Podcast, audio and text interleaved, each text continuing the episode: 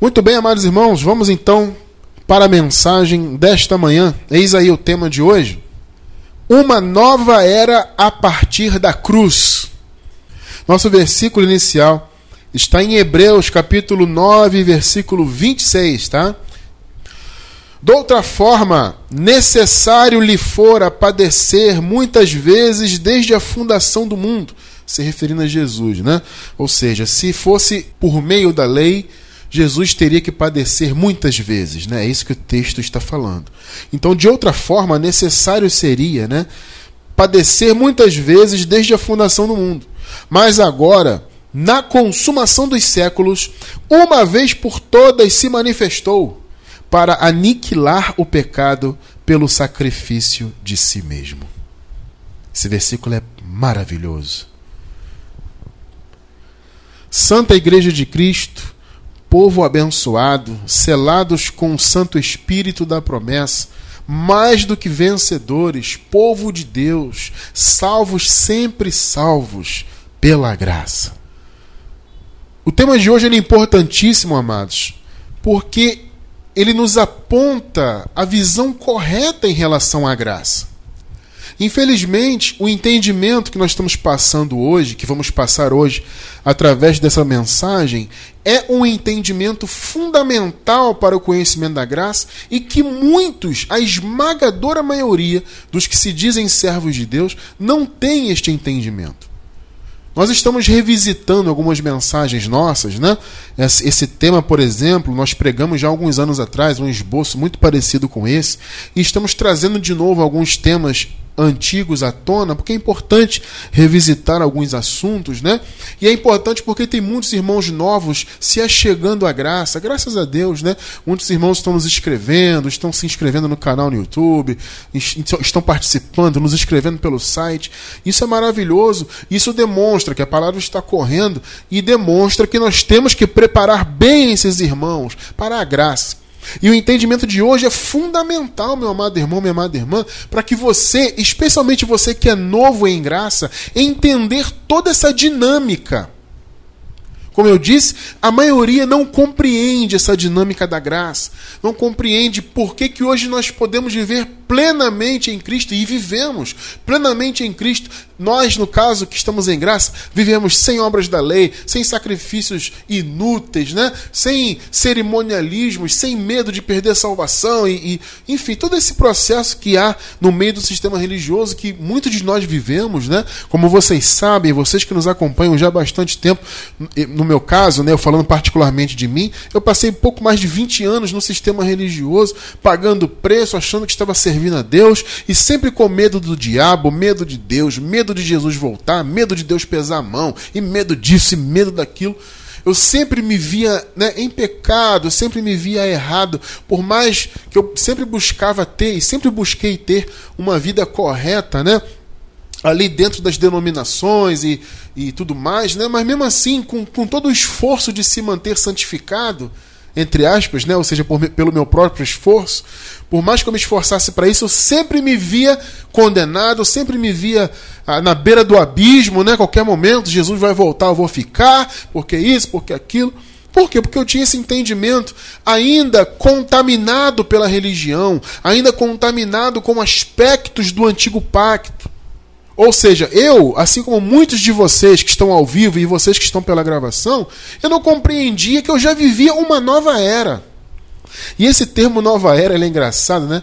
Porque alguns anos atrás, mais ou menos na época do, dos anos 90, no início até metade dos anos 90, houve uma moda, pelo menos aqui no Brasil houve, né? Uma modinha muito grande de se falar em nova era. Só que a visão da nova era era uma visão negativa, né? Que a nova era era a era do diabo, era a era que o Satanás ia fazer acontecer e que havia símbolos. Vocês devem se lembrar, né? Vocês que eram evangélicos, né? Ou até mesmo católicos, né? Vocês devem se lembrar disso.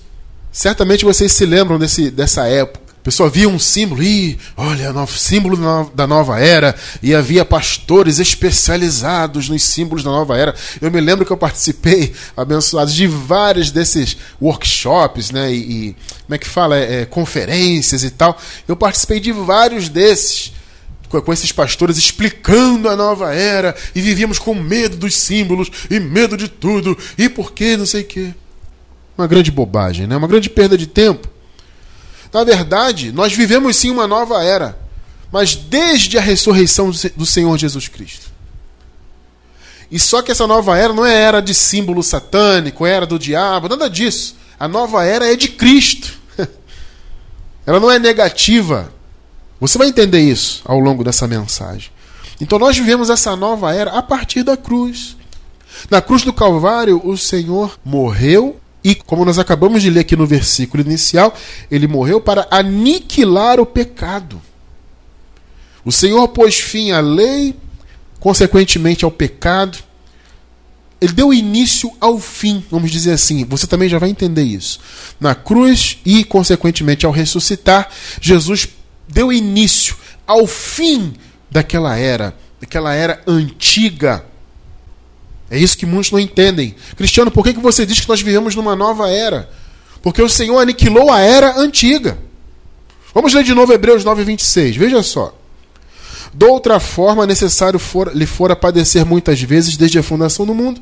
Mas agora, note que Paulo está dizendo agora, ou seja, na época de Paulo.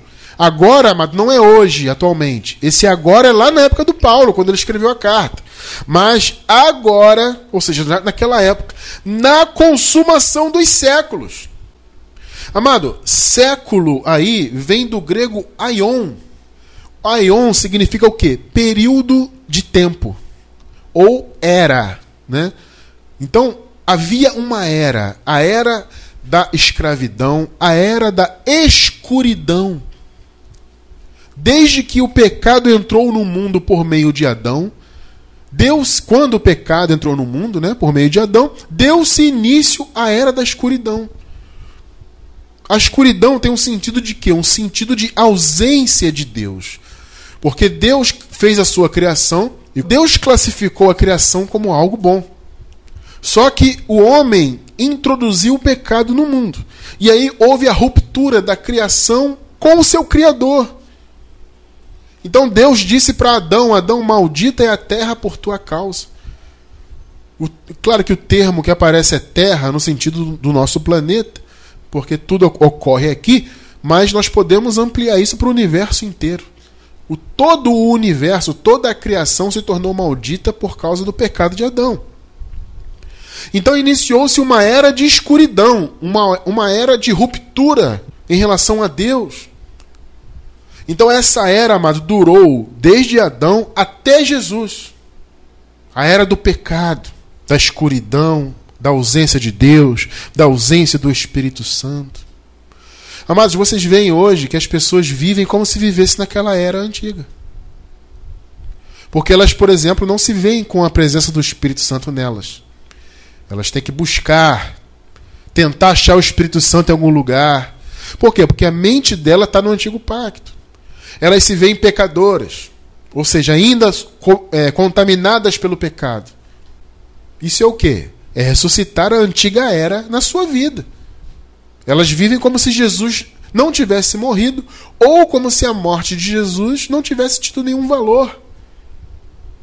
Porque se Jesus morreu, como nós acabamos de ler aqui, para aniquilar o pecado, como é que você se diz ainda debaixo do pecado? Você vê que isso não é coerente com a graça de Deus. Então as pessoas têm essa visão por quê? Porque elas estão ainda com a mente delas na antiga era, não na nova era. Elas estão ainda com a mente na era de Adão, na era de Moisés, da lei, né, dos sacrifícios, da, de todo aquele mover do antigo pacto, né, das trevas. Espiritualmente são eleitos de Deus, né? A maioria desses irmãos que estão nas igrejas aí do sistema, a maioria são eleitos, evidentemente. São pessoas salvas, sempre salvas no espírito, mas a mente delas não, não alcançou a salvação. A mente delas, a alma, o entendimento não foi resgatado ainda. Então elas estão presas em todo esse entendimento antigo, como se vivessem na era antiga. Era esta que já foi aniquilada. Nós acabamos de ler aqui, amado. Mas agora, na consumação dos séculos. No fim dos séculos, no fim do Aion. Note bem, amado, o apóstolo Paulo escreveu, e nós entendemos que ele escreveu a carta aos Hebreus, né? Ele escreveu, quando essa carta foi escrita, foi antes do ano 70. Então, o ano 70 foi o ano do juízo, aquele juízo que Daniel profetizou, que Jesus de Nazaré em Mateus 24 profetizou também. Esse, esse juízo profetizado para os israelitas ocorreu em 70, com a guerra dos judeus, a destruição do templo, a invasão de Roma e tudo mais.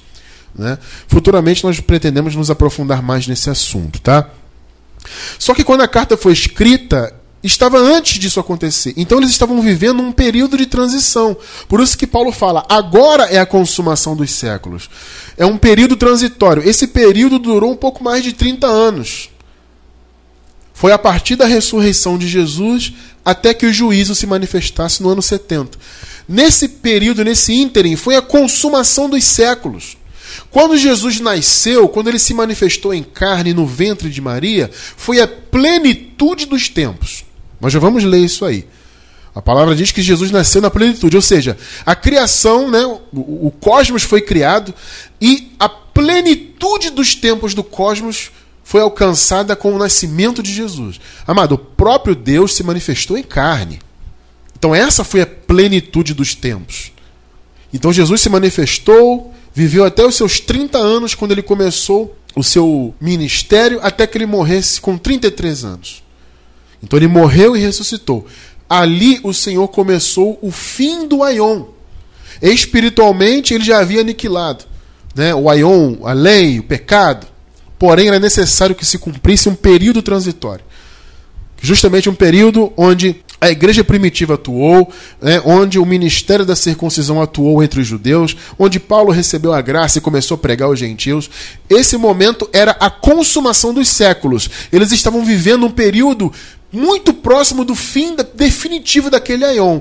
Veja bem, Jesus havia morrido, ressuscitado, já havia aniquilado a lei, né, aniquilado o pecado, porém era necessário que se cumprisse esse período até a consumação plena. Porque, amado, Jesus aniquilou a lei espiritualmente, Jesus aniquilou o pecado, mas a lei ainda estava sendo cumprida no templo. Então ainda havia essa mancha, ainda havia aquele ícone da era antiga, que era o templo de Jerusalém, ele ainda estava de pé. Então eles estavam vivendo a consumação daqueles tempos. Jesus morreu e ressuscitou, ele aniquilou o pecado, ele pôs fim à lei na cruz, mas a lei estava sendo cumprida, ou seja, o sentido da lei espiritualmente já havia caído, mas ela ainda estava sendo cumprida no templo. Então todo aquele processo da lei ainda estava lá. A antiga era ainda estava funcionando, apesar de Jesus já ter morrido e ressuscitado. Mas repito, isso aconteceu porque havia profecias a serem cumpridas. O juízo sobre Israel, a queda do templo, tudo aquilo foi profetizado. Jesus não disse, Jesus chegou diante do templo e falou assim: ó, Isso aqui não ficará pedra sobre pedra. As pessoas, infelizmente, interpretam isso hoje em dia como se fossem os prédios atuais. Não tem sentido isso. Ah, que vai acabar o mundo, vai explodir tudo, então não ficará pedra sobre pedra, ou seja, os prédios vão cair e tal. Jesus de Nazaré não estava falando do, do, dos prédios atuais, não estava falando da nossa, da nossa época. Ele estava falando do templo de Jerusalém que viria abaixo. Ele estava diante do templo. Então ele apontou para o templo de Jerusalém e disse: Olha, isso aqui que vocês estão vendo não vai ficar pedra sobre pedra. E amado, de fato aconteceu isso. Então, quando a carta aqui foi, foi, fora escrita, eles estavam exatamente nesse período, aguardando o juízo que viria no ano 70. Então, eles estavam vivendo a consumação dos séculos. As pessoas pensam que a consumação dos séculos é no futuro. Mas você vê que não é, amado. Está escrito aqui, Hebreus 9, 26. Mas agora, ou seja, na época lá da igreja primitiva, na consumação dos séculos. Então, Jesus se manifestou como eu disse, cumpriu seu ministério, morreu e ressuscitou. Ali ele pôs fim à lei, aniquilou o pecado. E começou, após a sua ressurreição, esse período da consumação dos séculos até o ano 70. Vamos ver aqui então, amado, que Jesus nasceu em meio às trevas. Como eu falei, Adão trouxe as trevas. Por meio de Adão entrou o pecado, consequentemente as trevas entraram, a separação de Deus, a ruptura. E Jesus nasceu em meio a essa realidade. E repito, o nascimento dele foi a plenitude dos tempos. Gálatas 4:4. Veja só. Mas vindo a plenitude dos tempos, ó, Percebeu que a plenitude foi lá no nascimento de Jesus? Vindo a plenitude dos tempos, Deus enviou seu filho, nascido de mulher, olha aí, ó, nascido debaixo da lei. Pegou aí? Jesus nasceu, o nascimento dele foi a plenitude dos tempos do cosmos, da criação, mas ele nasceu debaixo da lei. Ou seja, o Senhor Jesus ainda nasceu no Aion antigo. Ele nasceu na era antiga. Ele nasceu em meio à escuridão. Tremendo isso, né, abençoado? Mas ele nasceu em meio à escuridão porque havia profecia, sim, para isso, claro. Ele veio exatamente para acabar com a escuridão. Jesus veio para ser o renovo da criação. É isso que as pessoas hoje não entendem, amados. Elas estão ainda presas nos jejuns, nos sacrifícios, nos dízimos e no paga-preço, e porque estou em pecado, porque Deus não me ama, porque vou perder a salvação, que Jesus vai voltar, porque as pessoas vivem desesperadas com essas coisas, porque a mente delas ainda está lá no antigo pacto. A mente delas ainda está lá na antiga era, sendo que essa era já foi consumada. A consumação dos séculos ocorreu naquele período. Mas as pessoas vivem como se nada disso tivesse sido feito por Jesus. Então as pessoas vivem no passado. A mente delas está presa ao passado. Então cumprem obras da lei, cumprem sacrifícios e nunca se vê, né? Não se vê perfeito em Cristo. Pergunta, amado, para qualquer religioso se ele é perfeito. Pode perguntar. Qualquer um do sistema. Amado, você é perfeito diante de Deus? Sabe qual vai ser a resposta? Não! E por que, que ele não se vê perfeito diante de Deus? Porque ele se olha segundo a carne.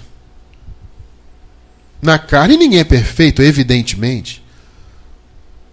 Mas ele se olha segundo a carne por quê? Porque ele se olha ainda no antigo Aion. Ele se olha ainda na antiga era. A antiga era que era a era da carne. Nós vivemos a era do espírito. Apesar de habitarmos no corpo de carne, nós vivemos a era do espírito, o ministério do espírito. Essa semana, inclusive, nós colocamos um texto aí sobre o ministério do Espírito no nosso site. vou deixar o link embaixo do vídeo no YouTube. Você que não leu, se você quiser ler esse texto. Então, nós, vivemos o ministério do Espírito. E a palavra diz: a ninguém conhecemos segundo a carne. Mas a religião faz as pessoas se conhecerem segundo a carne. Carne é o que? Carne vem do antigo Aion. Carne é Adão. Adão é antigo Aion. É a antiga era. Entende isso? A antiga era é Adão, ela começou em Adão. E as pessoas, por causa da religião, se veem em Adão ainda, não em Cristo. Vocês notem que nós já explicamos isso algumas vezes, e eu vou deixar link embaixo do vídeo no YouTube também, sobre os dois Adões. O primeiro Adão e o último Adão. O primeiro Adão foi o primeiro homem, o último Adão foi Jesus, que se manifestou em carne. Esse entendimento é muito bom para você entender a questão da graça também. Então, quem estava antes da cruz, quem nasceu naquele período nasceu em Adão. Uh, nasceu na era antiga. Entende? Quem vive agora depois da cruz, principalmente depois das profecias né, de juízo consumadas no ano 70, vive em Cristo, na era de Cristo. É a nova era. A antiga era Adão, a nova era Jesus.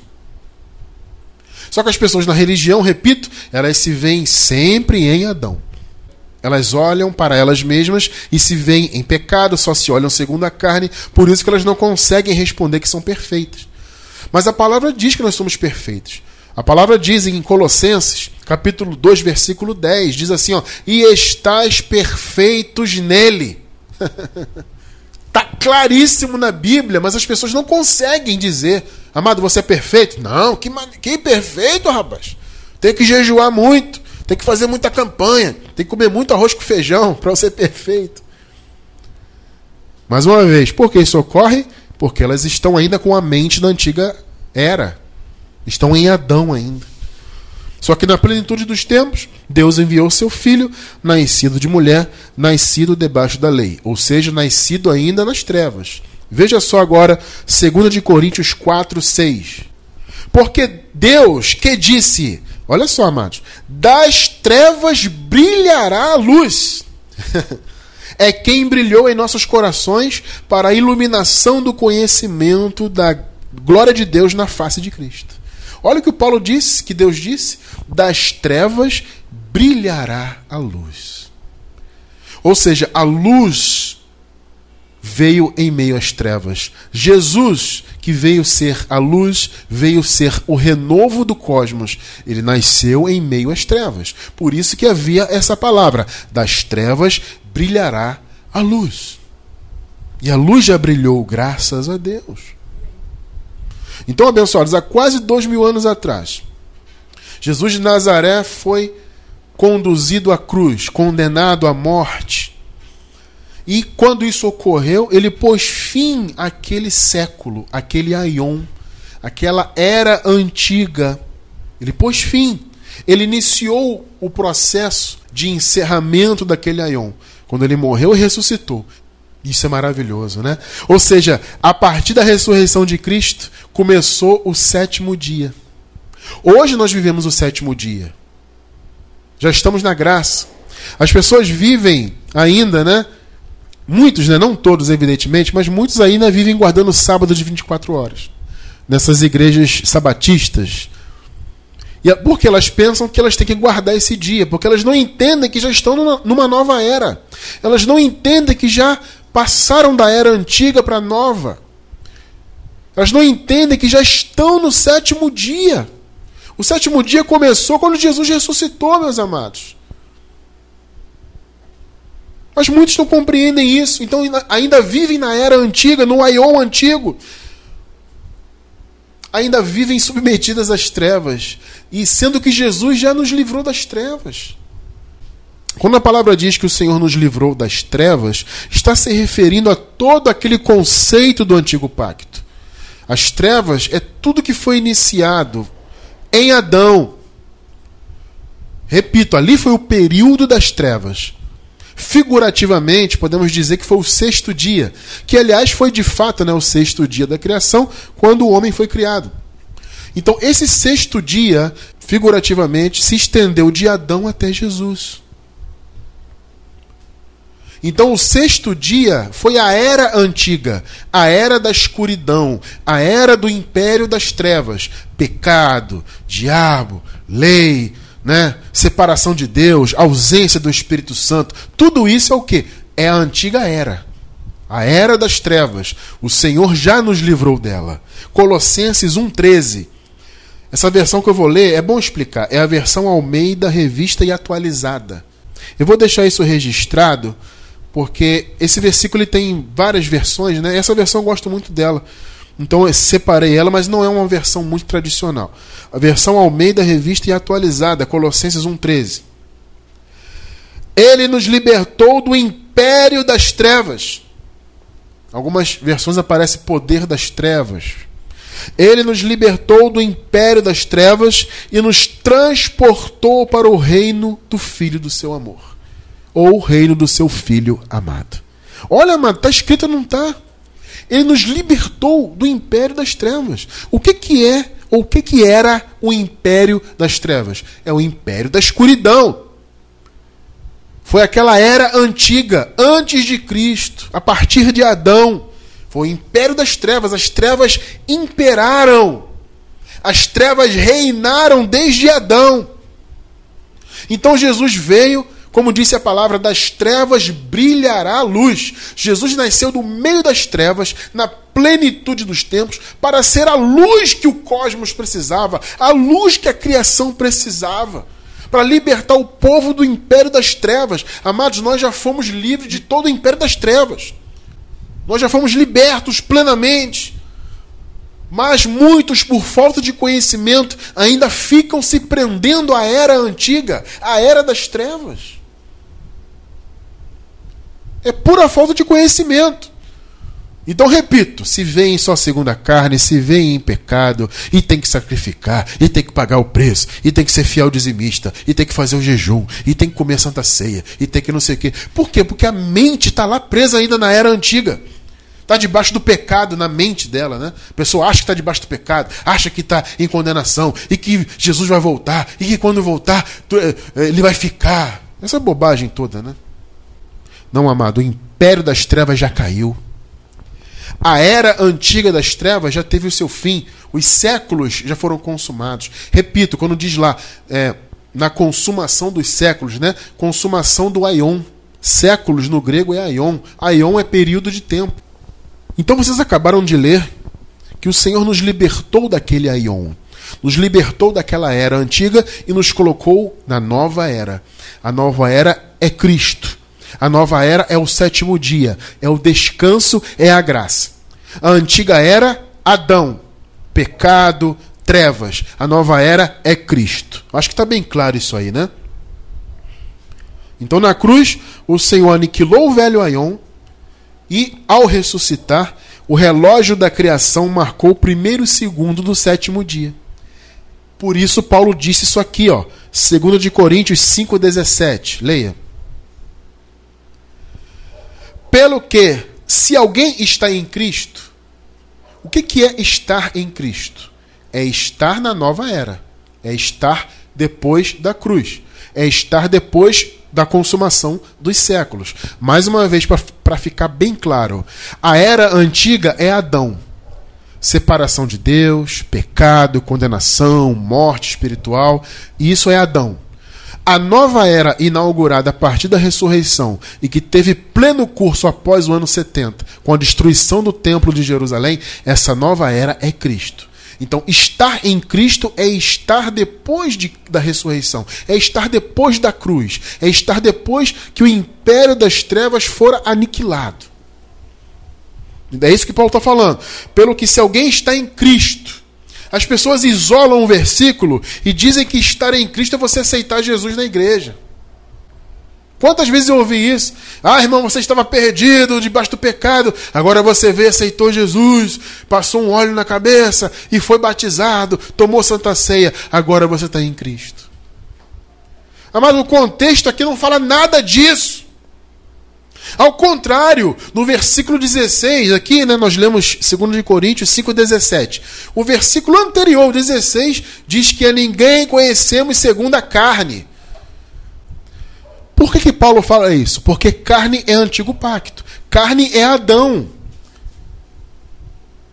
Pegou aí? Como é Você vê que é importante você entrar no contexto para você entender as coisas? Estar em Cristo não é você batizar, passar um óleo na cabeça, aceitar Jesus, entre aspas né, que é algo que não existe na Bíblia, esse conceito de aceitar Jesus por livre-arbítrio. Isso não tem na Bíblia. Vou deixar um link no YouTube aí para vocês embaixo do vídeo, a mensagem que fala sobre isso. Que foi Jesus que nos aceitou. Foi Ele que nos predestinou, Ele que nos escolheu, Ele que nos atraiu, Ele que nos aceitou.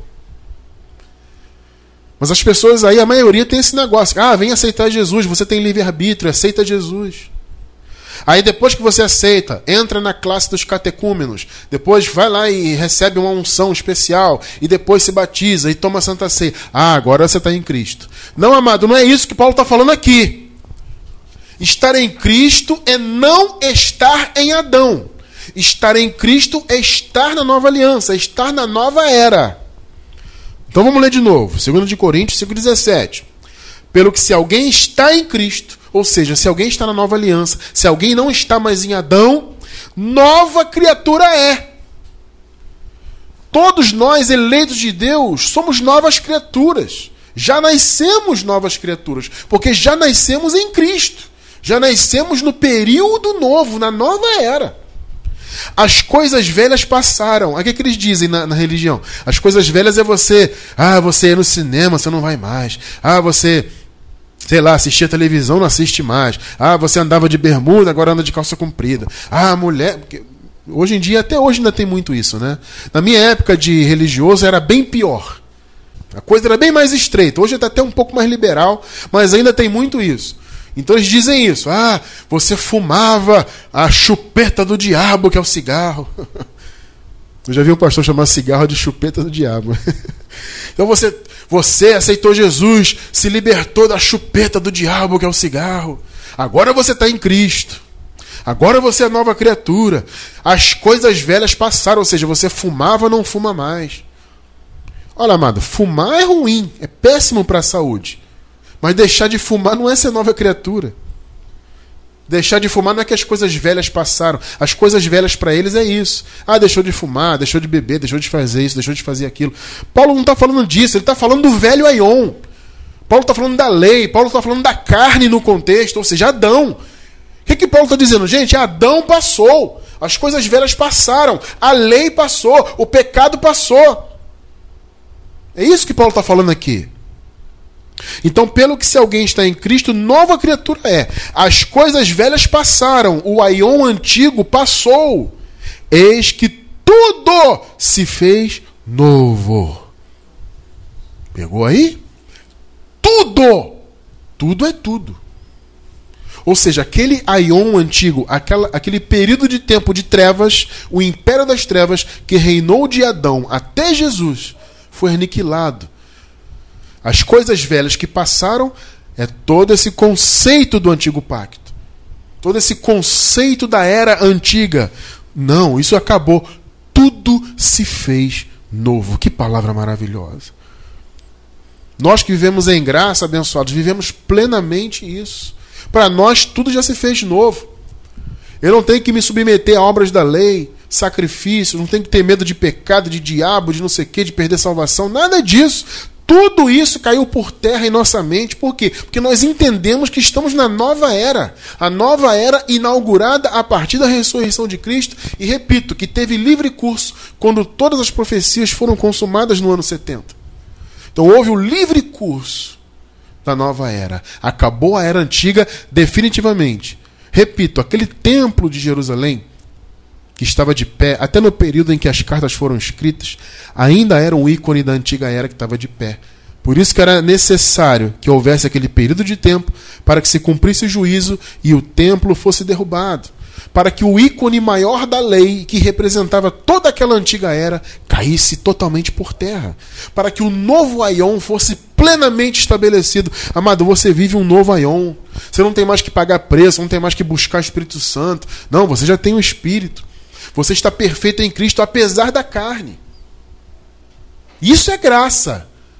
Por que, que nós podemos afirmar isso? Porque nós estamos na nova era a era de Cristo, a era eterna, o sétimo dia. Tudo se fez novo, tudo mudou, meu amado. Mas para o sistema religioso não mudou.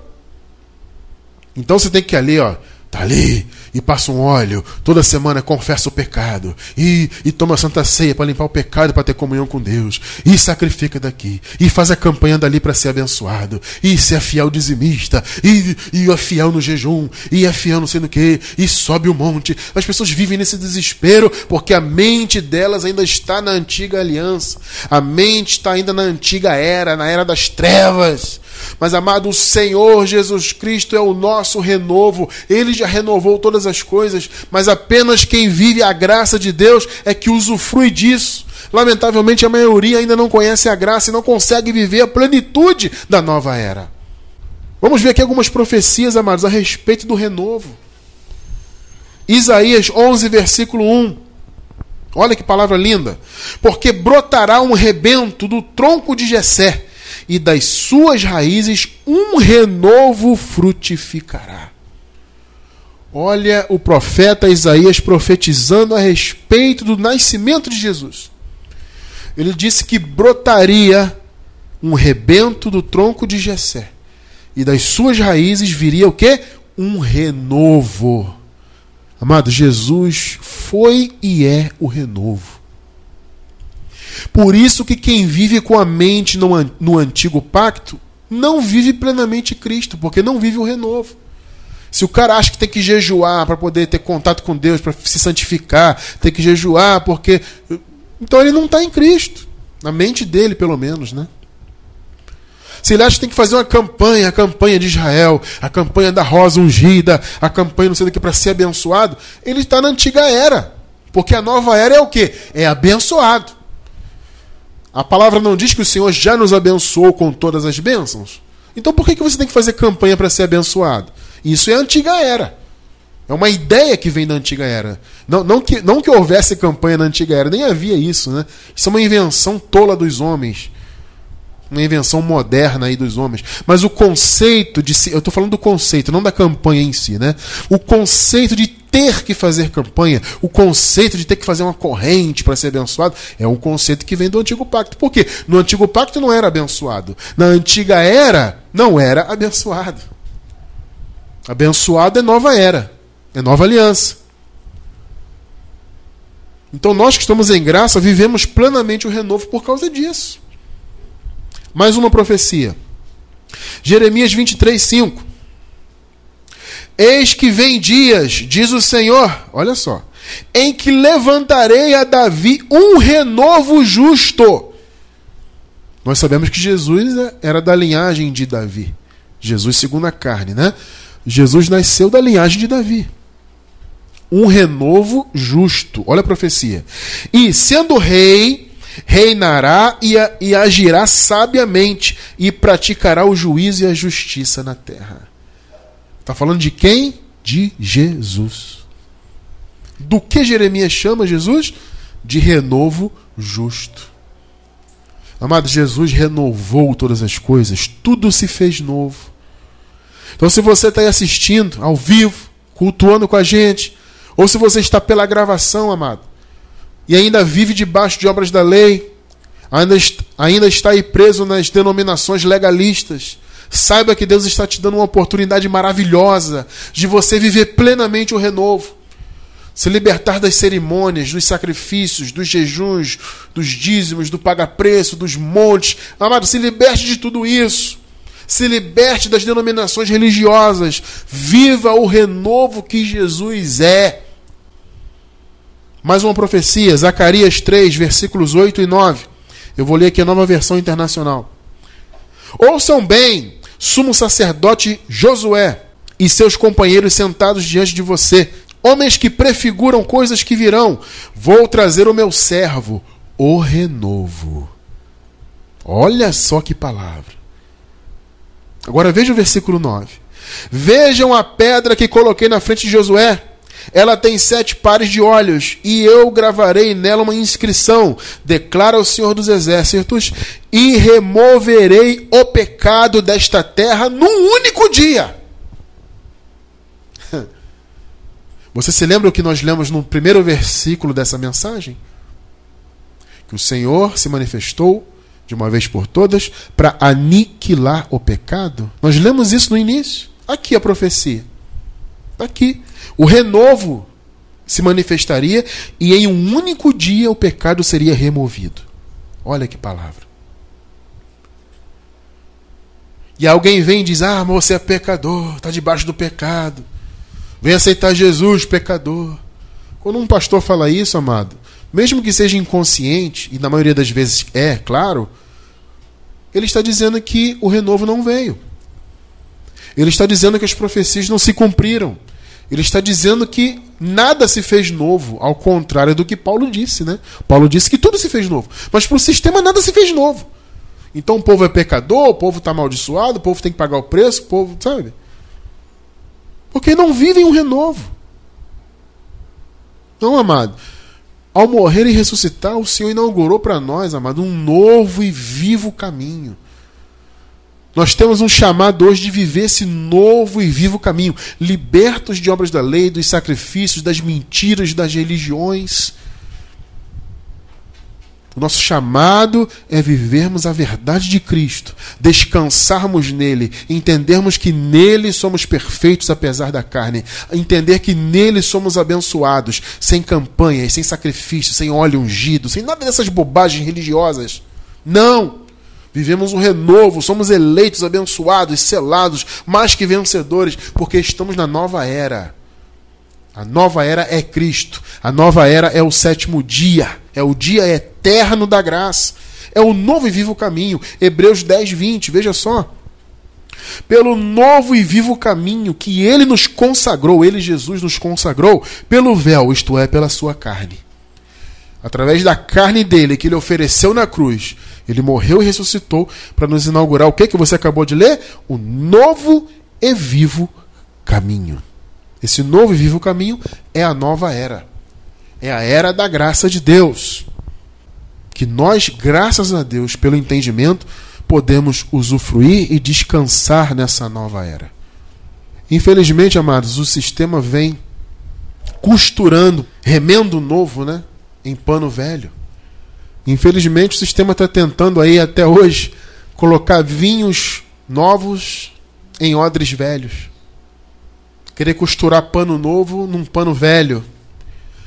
Isso não dá certo. O que, que isso significa, cristiano? Eles querem misturar Jesus com a lei. Eles dizem que pregam Jesus, que é o renovo, mas submetem o povo ao antigo Aion, à antiga aliança, ao antigo período, né? a antiga era. Então isso é o quê? É querer costurar pano velho com um pedaço de pano novo. Jesus deu esse exemplo, por quê? Vamos pensar, por que, que é incompatível? Porque o pano novo, qual é a tendência dele? Quando você lava um pano novo, a tendência é encolher. Isso acontece principalmente com é, roupas 100% algodão. Né? O algodão tem isso. Então, lavou a primeira vez, vai encolher. Então, se você pega um pedaço de pano novo, costura num pano velho, que já está surrado, já foi lavado várias vezes, quando você lavar, aquele pedaço de pano costurado vai enrugar e vai abrir de novo. Entende o raciocínio de Jesus na metáfora? Por que, que o vinho novo não pode ser colocado em odre velho? O odre é o quê? O odre era um recipiente de couro, costurado, etc. Esse recipiente, para se colocar vinho nele, vinho novo, ele tem que ser novo. Porque se você colocar o vinho novo em odre velho, o que, que vai acontecer? O vinho novo é o vinho que ainda vai fermentar, ainda vai passar por um longo processo de fermentação. O que, que a fermentação faz? A fermentação libera gases. Então, se você coloca um couro, né, nessa figura que Jesus usou, se você coloca um vinho novo que ainda vai fermentar, ele vai liberar gases, o que, que vai acontecer? Se o couro não for novo, o, o couro não vai suportar os gases, vai rebentar. O que, que essa metáfora significa? Que a antiga era não pode ser misturada com a nova. O que é velho é velho, o que é novo é novo. Vinho novo, odre novo. Porque o odre novo, ele ainda não se, ele não foi ainda é, é, expandido, né? Então ele ainda tem força, o couro está forte. Então o couro suporta com que o vinho fermente, libere gases. O couro vai suportar porque ele é novo. Não podemos misturar as eras. O sistema tem feito isso há séculos. E muitos hoje, infelizmente, aí que dizem pregar a graça, estão fazendo a mesma coisa. Diz pregar a graça, mas coloca dízimo. Prega a graça, outros colocam a tal da Santa Ceia. Prega a graça, mas tem que fazer isso, fazer aquilo. Todo mundo hoje prega a graça, mas ninguém quer romper com o sistema religioso de verdade. Não vive essa mistureba, costurando pano novo em, em, em pano velho, colocando vinho novo em odre velho. As eras são distintas. A era que Adão começou no sexto dia, que se estendeu até Jesus, acabou. Como nós lemos agora há pouco, tudo se fez novo. Vivemos uma nova era. Ora, se tudo se fez novo, então a era é nova. O período é novo e é eterno. Então, amado, não costure na sua vida pano novo com remendo velho. Não aceite isso. Mesmo se alguém diz que prega a graça, ah, eu prego a graça aqui, verifica se na doutrina, amado, tem realmente graça 100%. Verifica, amado. Tome cuidado com falsos profetas. Tá cheio de gente costurando remendo novo em pano velho. Para encerrar, vamos ler Marcos 2, 21 e 22. Ninguém cose remendo de pano novo em vestido velho. Cose é do verbo coser, que significa costurar. Tá?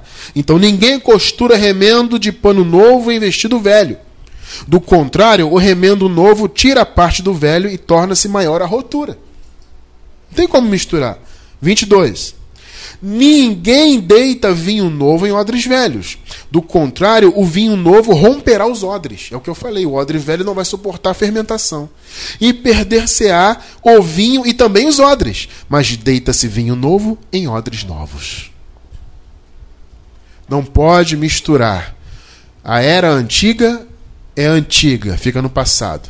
A nova era, que é Jesus, é eterna e temos que viver nela. Mas a maioria, infelizmente, está costurando pano novo em remendo, em remendo de pano velho, né? E está colocando vinho novo em odre velho. Não, amado, vinho novo, odre novo. Porque a era é nova e é eterna. E eu louvo a Deus, porque nós, em graça, vivemos plenamente a nova era.